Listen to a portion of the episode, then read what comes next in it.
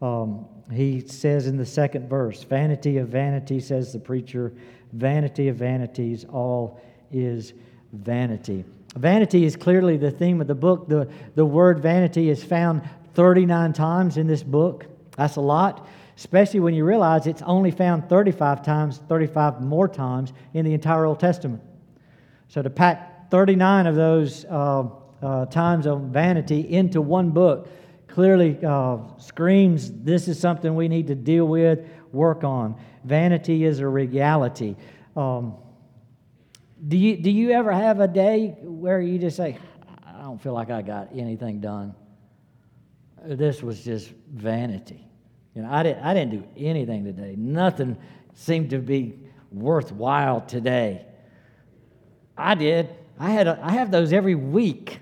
I don't know about you, but there's times when I struggle with, like, really? What, what have I done? What, what's going on here today? What, what's the value in all that's going on? I first came across the word vanity helping my dad remodel uh, houses, and um, he kept referring to the bathroom counter as the vanity. He said, Go over there and get it off the vanity. I said, Vanity? What's the vanity? I, I didn't understand that term at first. And I asked, What do you mean? Why do you call it? It's a counter. Why do you call it a vanity?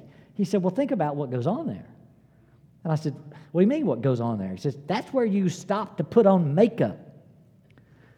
And now, there's nothing wrong with makeup, okay? You know, uh, we all know it just brings out the true beauty, right? That's what it does. It, it brings out the true beauty in someone. But we also know makeup hides dark spots and light spots and scratches and pimples and zits and all kinds of stuff, you know? Uh, and it, it makes us look better. And by the way, there's nothing wrong with looking better. Matter of fact, that's one of your most important ministries. The rest of us have to look at you.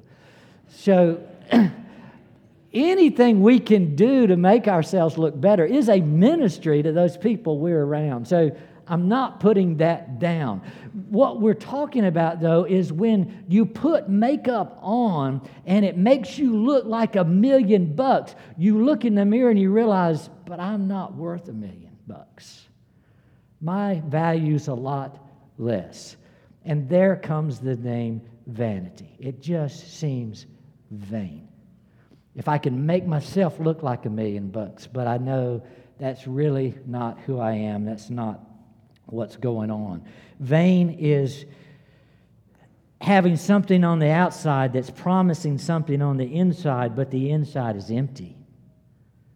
If the inside of us is empty, then life is vain. And that's what Ecclesiastes is dealing with. How do we stop it? How do we deal with the vanity and how do we stop it? Let's look at this life subjected to vanity that's presented in chapter 1 just by using uh, the word what, how, when, why is, is life so insane? How do we stop it? What is this life of insanity? The first uh, three verses the words of the preacher, the son of David, king in Jerusalem vanity of vanity, says the preacher, vanity of vanity, all is vanity. What advantage does man have in all his work which he does under the sun? Now, uh, it leads us right into right immediately. It's vain if you don't have a profit, if there's no advantage. What advantage do you have? What do you get out of this life since it's all vain? I mean, do you get a profit? Do you make some uh, difference? And what, what part of life is, is vain? Verse 2 says, All is vanity. And then he clues us in not only all is vanity, but he describes it a little bit better in verse 3 by saying, which he does under the sun. That phrase, under the sun, is crucial. All is vanity under the sun.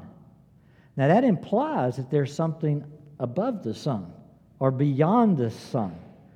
But he's describing a life that's under the sun. That phrase is used 29 times in this book. You're going to keep coming to it. It's a constant reminder. The life he's describing is life that we live on the earth, it's life down here. He's implying there's a life beyond this life. Makes it a little bit clear when you, you start circling that phrase, under the sun, under the sun, under the sun, you begin to see his theme. And then you realize he, he, uses, three, he uses a synonym three times that makes it even clearer. Uh, one of those down in verse uh, 13. He says, And I set my mind to seek and explore by wisdom concerning all that has been done. You would expect the phrase under the sun. But he says, under heaven. And he uses under heaven three different times in this book to, to me, it's a clue. What does under the sun really mean? It means life on earth as opposed to life in heaven. This is life under heaven as opposed to life in heaven. Chapter 2, verse 3 does the same thing with that phrase. I explored with my mind how to stimulate my body with wine while my mind was guiding me wisely and how to take hold of folly until I could see what good there is for the sons of men to do under heaven. Again, using that as a synonym to the uh, synonymous with the phrase under the sun. Uh, so now it starts to make sense and it gives light to the believer, to the Christian that the unbeliever doesn't have. We can see that there's a life on earth and there's a life in heaven. This life under the heaven that we have to exist in is vain, begins. If we can't profit, if there's no advantage, does that point us to a life above the earth, a life in heaven? We're earthbound. Where we are earthbound, it seems vain. But in Christ, we're going to see we're not earthbound. And that's where the Christian begins to profit. Uh, we saw last week 1 Corinthians 15 58. Don't forget that verse. Be steadfast, immovable, always abounding in the work of the Lord, knowing that your work in the Lord is not in vain. It's not in vain. In Christ, in heaven, there's a glorious value to all we are and all we do. And he's, going, he's leading us there by showing us the vanity on earth. Second, not only what is this vain life, it's a life under the sun, but it's uh, how, how is it insane? Verse 3 it's just there's no profit, there's no advantage.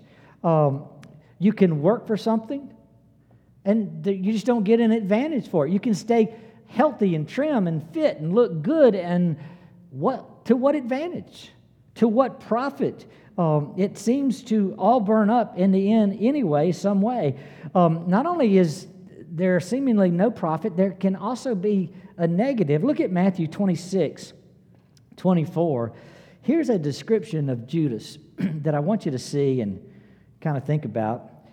Matthew 26, 24.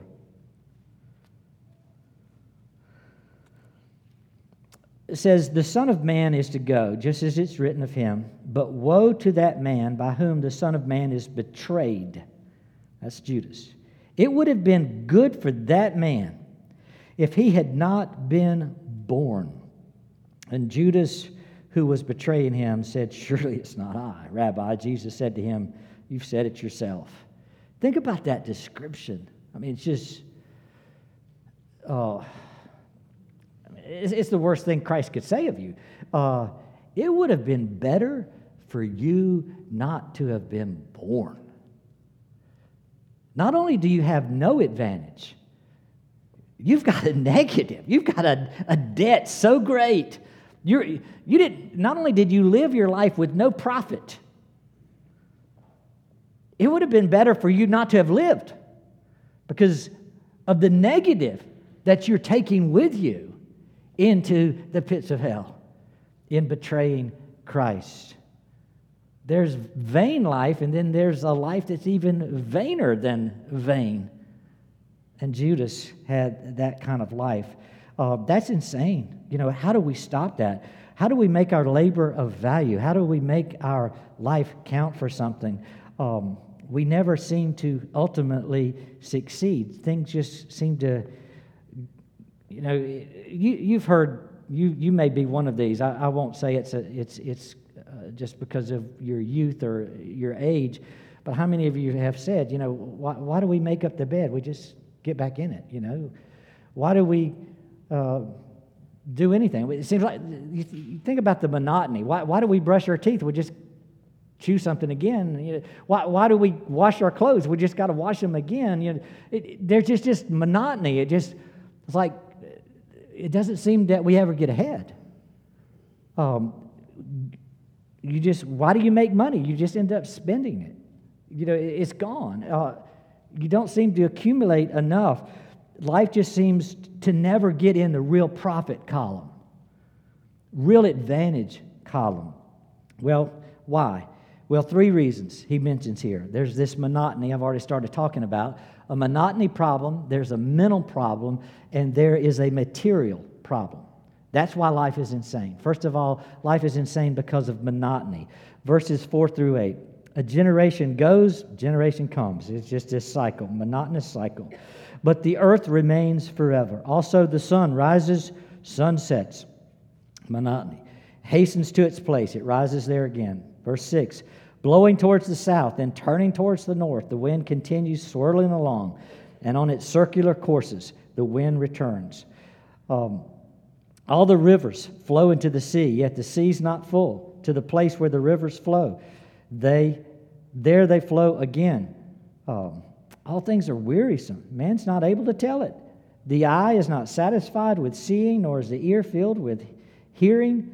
Uh, have you ever thought about that? Uh, I like the, the illustration of the river. All these rivers flowing down into one basin to the sea. Why don't they ever fill it up to the sense that say, okay, it's full, we can stop and we can rest for a little while? But the river has to keep flowing, keep flowing, keep flowing. It's like what's the advantage? If, if they can't, if the river can't satisfy itself and just stop and rest and say, well, well done, filled it up. And then it uses illustration for us, like our, our seeing and our hearing. By the way, um, this is why Instagram and music, is, is, it's why it works. Because we look at something, we look at a picture, says the eye is not satisfied with seeing and we want to see another one. And we flick and we want to see another one, and we want to see another one, and we want to see another one. Or we hear a song and we want to hear it again and again and again. Instead of saying, okay, I got it, I'm satisfied. We don't sit back and say, I'm satisfied. We, we're in this vain cycle, a monotonous cycle that doesn't completely satisfy. If you ever push the Instagram away or the, the song and say, What did I just accomplish? What was the advantage? What's in the profit column from my time spent that way? And that's what we're dealing with. Our, our lives seem to be so full of labor that doesn't seem to add up to something of significance. That's a monotony problem. Second, there's this material problem. Verses 9 through 11 that, that which has been is that which will be. That which has been done is that which will be done. So there's nothing new under the sun. Is there anything of which we might, one might say, see, this is new. Already it has existed for ages, which were before us. As you think about these verses, just think about matter. Who creates matter out of nothing? Only God has created something new out of nothing. What we do is we rearrange matter. We take what God's already given us and we add stuff t- together, we rearrange it somehow, uh, and we think, oh, I've done something new. And God said, no, you were using my stuff. You, you didn't create anything new. You've never created anything new. And you never will create anything new. I'm the creator. I'm the one who has given you all these things. We have a material problem. We can't produce material out of nothing so that we escape this material that we're in. And then there's this mental problem. He begins, verse 12 to the end. He says, I, the preacher, have been king over Israel in Jerusalem. And I set my mind, so this is, he said, I'm setting my mind, I'm thinking, this is mental activity. I'm mentally working. I set my mind to seek and to explore by wisdom concerning all that's been done under heaven. It's a grievous task which God has given to the sons of men to be afflicted with. I've seen all the works which have been done under the sun, and behold, all is vanity and striving after wind. What is crooked cannot be straightened, and what is lacking cannot be counted. I said to myself, Behold, I have magnified and increased wisdom more than all who were over Jerusalem before me. And my mind has observed a wealth of wisdom and knowledge. And I set my mind to know wisdom and to know madness and folly. I realize that this also is striving after wind, because in much wisdom there's much grief, and in increasing knowledge results in increasing pain. Basically, he's saying, says, I'm the smartest man on the planet, and everybody knows it. And I used my smarts, I used my mental ability to explore everything there is to explore with the goal of finding value. And after using my tremendous mental intelligence, I was still not able to find value. And if I can't find it, it, is what he's saying, you're not going to find it in just mental exercise. Now, he's not saying wisdom doesn't matter. She's saying it's not going to produce the value many times we think it will produce. Uh, we saw before, it, this is Solomon, and he's, he's smart. And wisdom matters. Look at, uh, I'll go back, uh, Psalm uh, chapter 3, or excuse me, Proverbs 3, 13 through 18. Just a description so that we don't get too far out of uh, context here. Proverbs chapter 3, verses 13 through 18, he says, How blessed is the man who finds wisdom and the man who gains understanding. So there is blessing in getting the wisdom God gives us, the knowledge God gives us. Verse 14 Her profit's better than the profit of silver, her gain is better than fine gold. She's more precious than jewels. Nothing you desire compares with her. Long life is in her right hand, in her left hand are riches and honor. Her ways are pleasant ways, and all her paths are peace. She is a tree of life to those who take hold of her, and happy are all who hold her fast. So, you know, I don't want parents here to think, you, did, you just gave my permi- kids permission not to go to school. No, no, no, no, no. Didn't do that. Um, education is valuable, getting wisdom is valuable. But if you think that through that you're going to succeed in uh, escaping this vain existence under the sun, you will not. We don't escape through just mental exercise or being smart. Um, you know, we can do so much with wisdom, but it still has its limits. Um, I can study finance, and I can declare through that study America is bankrupt. I've got enough wisdom to say America's bankrupt. Most of you get that. But my wisdom doesn't fix it. I don't know how to fix it. You don't know how to fix it. Because if we could fix it, we would have already fixed it. We're looking for somebody to fix it, but nobody seems to care about fixing it. Or if they care, they don't care enough to fix it, it's not getting fixed. You know, we're trillions and trillions. I can't even imagine a trillion. We're trillions and trillions in debt. So, well, that's smart. He realizes that's going to hurt us at some point, yes. But we don't use the same wisdom to fix it. So the wisdom is a blessing in that it may prepare you for something, but it doesn't, a lot of times, fix some of the problems we have. I, I know through study and education that all of us need a biblical worldview. One of the most important verses that you should learn in any institution, educational institution you're in, is Colossians 2, verse 3. That's most every school should start with Colossians 2, verse 3, and that is that Jesus Christ is the source of all wisdom and knowledge. If you don't know that, you're not going to the fountain to drink. And you're not really getting from the source. You're always getting second, third, fourth hand information, but you can go to Christ because Christ is the source of all wisdom and knowledge. We should know that. I know you need that kind of stuff, but I can't give it to everybody in the world. I know you need a biblical worldview, but how do I fix it? How do I fix those who don't have the biblical worldview? That's what I think Solomon's talking about. It just seems vain. I, I can learn and learn and learn, and there's blessings in learning. But it, it doesn't enable us to escape this life under the sun. Uh, it it is, is blessings to us in many ways.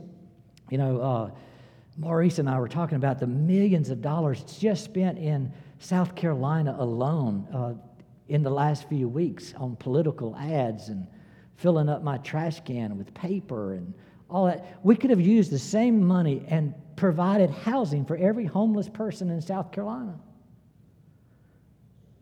Say, yeah, we could, that would have been smart. But we're still in this vain existence, aren't we? We can learn stuff like that and yet uh, don't use the hundreds of millions of dollars for those things that seem to be wise and give us profit or value. That's what Solomon is, is dealing with, that our learning seems to be limited. It's a limited wisdom, and the more we learn at times, it's grievous because we say, this could, seems like it could be fixed, but it's not. And he says it becomes grievous, it becomes painful to know these things that aren't being used for the blessing that they could be. Uh, that's clearly not better to be foolish. Uh, he says in Ecclesiastes itself, chapter 2, verses 13 through 14, um, and I saw that wisdom excels folly, as light excels darkness. The wise man's eyes are in his head, the fool walks in darkness, and yet I know that one fate befalls them both. So there you see a contrast. If you think wisdom's bad, try folly, it's worse. Um, so there's great value, but it's in wisdom, but it's limited. Uh, and it's not as helpful as we want it to be to put advantage and profit. It just never seems to be sufficient. And, and perhaps the intention of life under the sun is, is that it's designed that way for a reason. That's God's intention. That He never lets us, through our wisdom, solve all the world's problems. He never lets us, through our material, fix what needs to be fixing. He doesn't let us, even through our routines, find satisfaction because He doesn't want us to get so satisfied with life under the sun that we don't thirst and hunger for heaven and for Christ. We can't make earth heavenly. Heaven is heavenly, earth is earthly. And when we're trying to bring heaven down, it's going to be vain. Rather, we need to bring us up. And of course, that's only done in Christ. So let's let's stop a minute. How do we stop the insanity? Let's let's see the value above the earth, above the sun, and not just under the sun, not just on earth. How do we do that? I want you to see the monotony problem is solved in Christ, the material problem is solved in Christ, and the mental problem is solved in Christ. First of all, let's trust our transcendent Redeemer to so- solve the monotony problem. Look at Hebrews chapter 10, 9 through 18. Hebrews 10, 9 through 18. Glorious insight into Christ solving the whole monotony problem.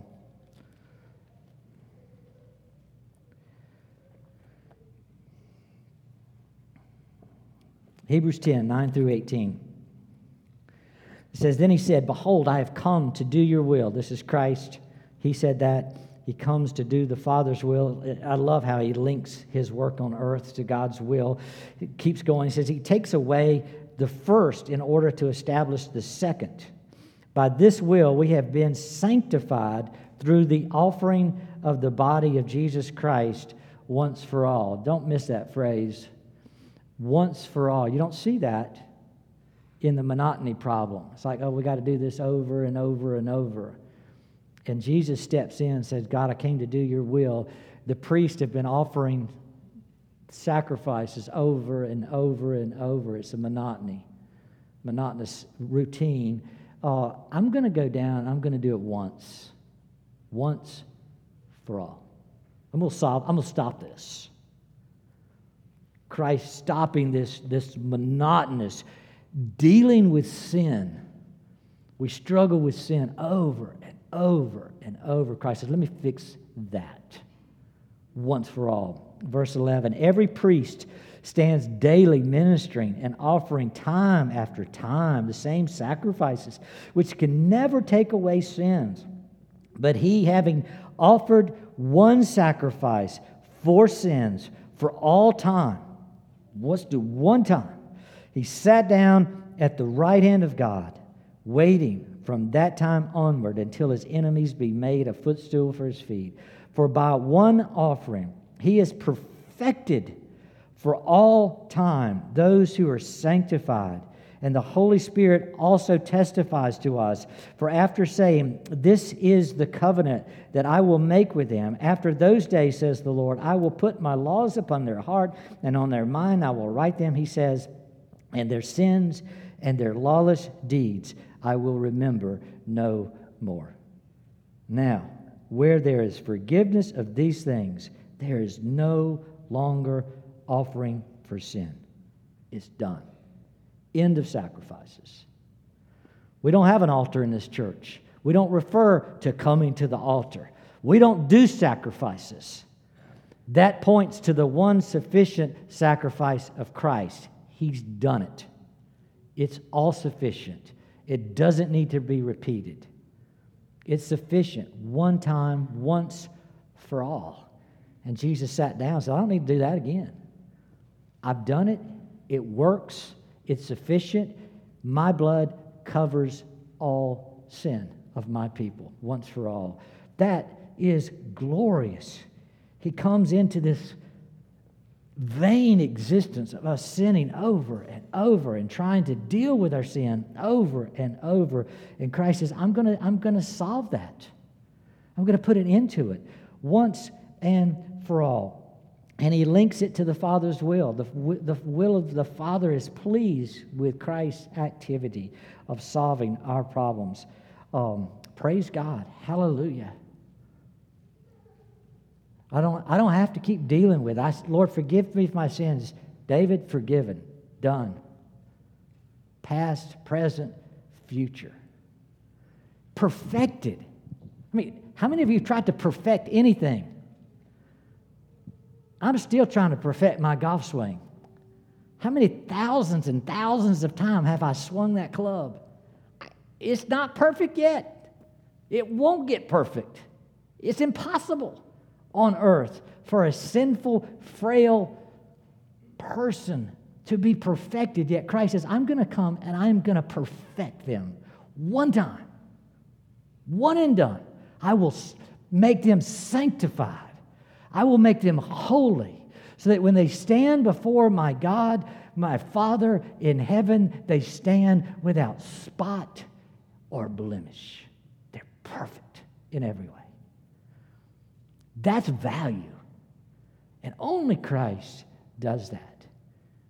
Takes away the monotonous sin cycle that we're in and makes us gloriously perfect and sanctified and holy in Christ. So he solves the monotony problem. Trust Christ for that. That's the only way you get that value. Second, trust Christ for redemption. Look at uh, Romans chapter 6, verse 4. Um, you remember Ecclesiastes saying there's nothing new, right? Nothing new under the sun. Christ comes to make something new. Um, Re- uh, Romans chapter 6. Romans chapter 6.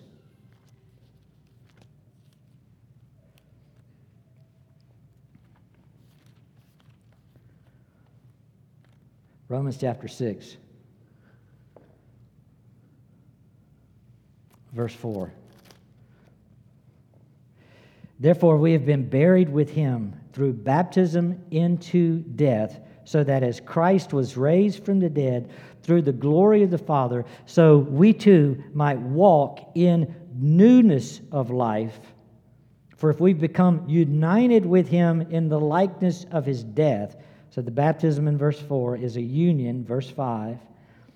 We've been united with him in the likeness of his death, then certainly we shall also be in the likeness of his resurrection. We just sang a song about the joys of being in the likeness of his resurrection. And what God is telling us here, He's like, if, if you're united with Christ, if you're united to his death, you're united to his burial, you're united to his resurrection, then you've got a new life. You're, you're not tied, you're not united to the old anymore. You're united to Christ who is new, who is, has the power of over death, burial, and the resurrection. That gives you a new existence. That gives you uh, the promise and the glory of heaven. You can transcend. Uh, another passage, Ephesians 1, verse 3 through 4, as you think about these gifts that are ours in Christ. Ephesians 1. Blessed be the God and Father, this verse 3. Blessed be the God and Father of our Lord Jesus Christ, who has blessed us with every spiritual blessing in heavenly places in Christ, just as He chose us in Him before the foundation of the world, that we should be holy and blameless before Him in love. I said, I, I want you to be holy. I'll give you holiness. I want you to be blameless. I'll give you blamelessness. I want you to be before me. I want you to be submissive. I want you to be in love. I'll give that to you. I'll choose you in Christ. I'll unite you to Christ. And as you're united to Christ, you get all the benefits that come with Christ who is holy and blameless and before me in love. Praise God. Amen. Uh, this is glorious to be so united that the material problems go away. We're in Christ. Think about that for a minute. You've heard the preacher say there's nothing new under the sun. And then Christ steps from above the sun down to earth and says, Let me give you a new heart. Let me give you a new record of righteousness. Let me give you a blamelessness you can't create. Let me give you a new name. Let me make all things new. Let me give you the new and living way. Let me create for you a new heaven and a new earth. Let me solve the material problem. You can't make anything new, but I, behold, I make all things. That's our glorious Christ. The world doesn't see this, it doesn't get it. Vanity, vanity, all is vanity under the sun. But when Christ steps down for us, all things become new instead of vain for us. The sin is removed, life becomes new. He puts a new song in our heart, even praise to our God. Praise God. And then think about our resources. All that God gives us that helps us mentally, mental resource. Look at 1 Corinthians chapter 1, 21 through 25. 1 Corinthians 1.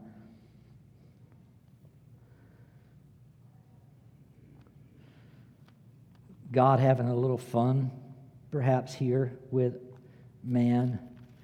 1 Corinthians chapter 1, 21 through 25 says, For since the wisdom of God, the world through its wisdom did not come to know God. See, that was that's our vanity. Is We could be the smartest people on the planet and we don't run to God.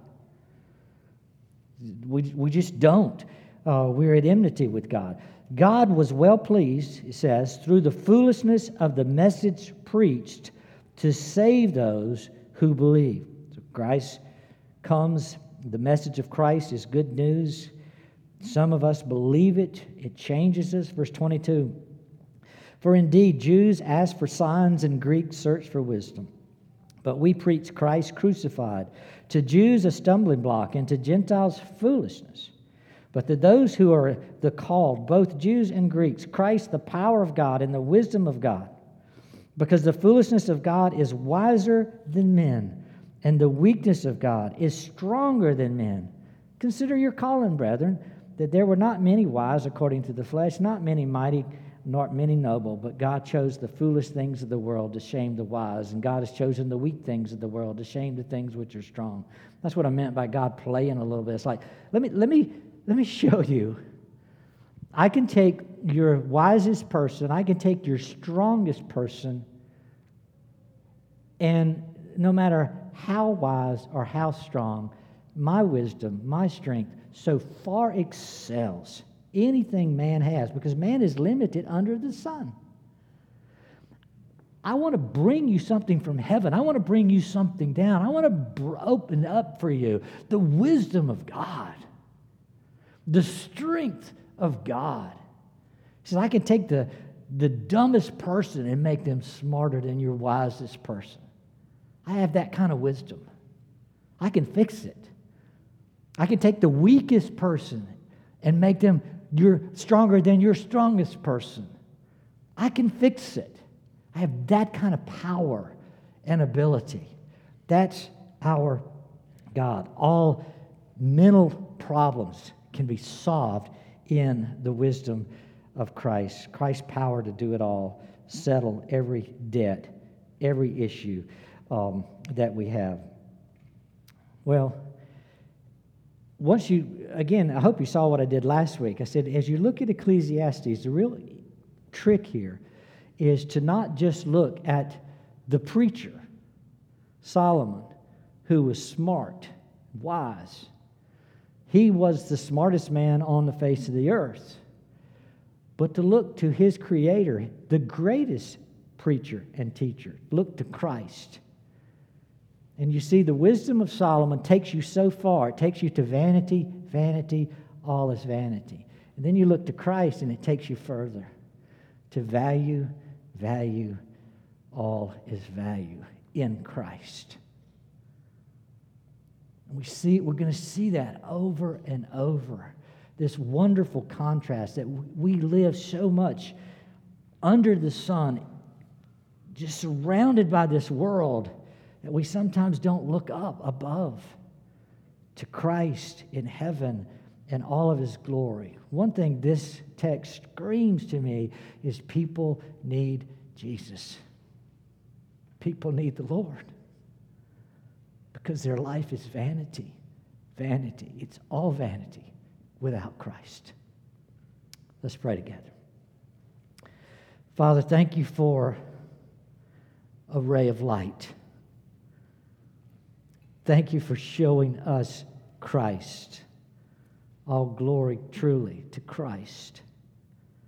Father, for those here in this place, those who hear this preacher's words, may they see how desperate they are for Christ. That if they don't find him, like Judas, would have been better for them not to have been born. Let us all run for Christ, run to Christ. May we wrestle with God until we find ourselves in Christ so that we don't spend our days and hours in vain. Oh, Jesus, come to us. We beg of you. In Jesus' name, amen.